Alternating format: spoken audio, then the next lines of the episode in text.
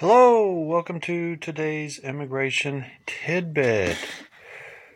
Hey, first, I, I need facts as to why you think you um, need a reentry visa. I'm suspecting that you might have been deported, you may have a crime, uh, you may have be subject to the three to ten year bar for unlawful presence. Um, so I need a lot of facts in this case to know how to help. I mean, when you say your son badly needs you there, uh, does he have a medical condition? Is he a minor?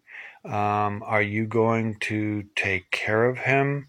Uh, is basically he going to die without you being there? Um, is it a business arrangement? There are all kinds of facts uh, that are needed. So you can see this question is very, very uh, broad.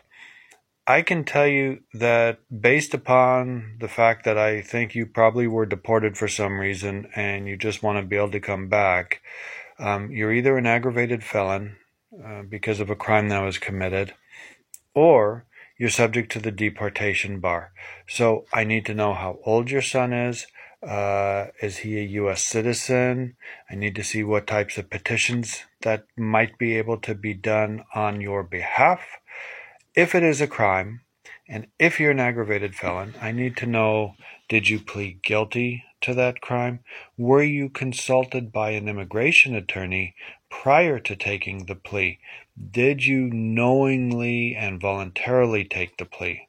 Like for example, did did they say if you plead guilty to this, you will get less time in uh, criminal jail? Um, but did they say you'll most likely be put in immigration detention and then deported for the rest of your life as an aggravated felon?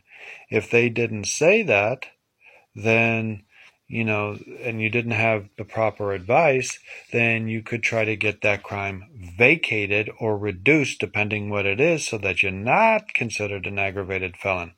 Um, I'd have to see, make sure that your parents and grandparents uh, were not born in the U.S. or U.S. citizens, thereby possibly giving you a uh, path of citizenship. I'd need to know if perhaps you were a victim of crime uh, while in the U.S. and if you reported it, possibly giving you path to uh, different types of criminal related visas, um, criminal victim related visas. Um, the reentry permit for someone who does not otherwise qualify to get here uh, is always possible. Um, they can be paroled in under what's called 212D5, um, but they they're quite sparingly used.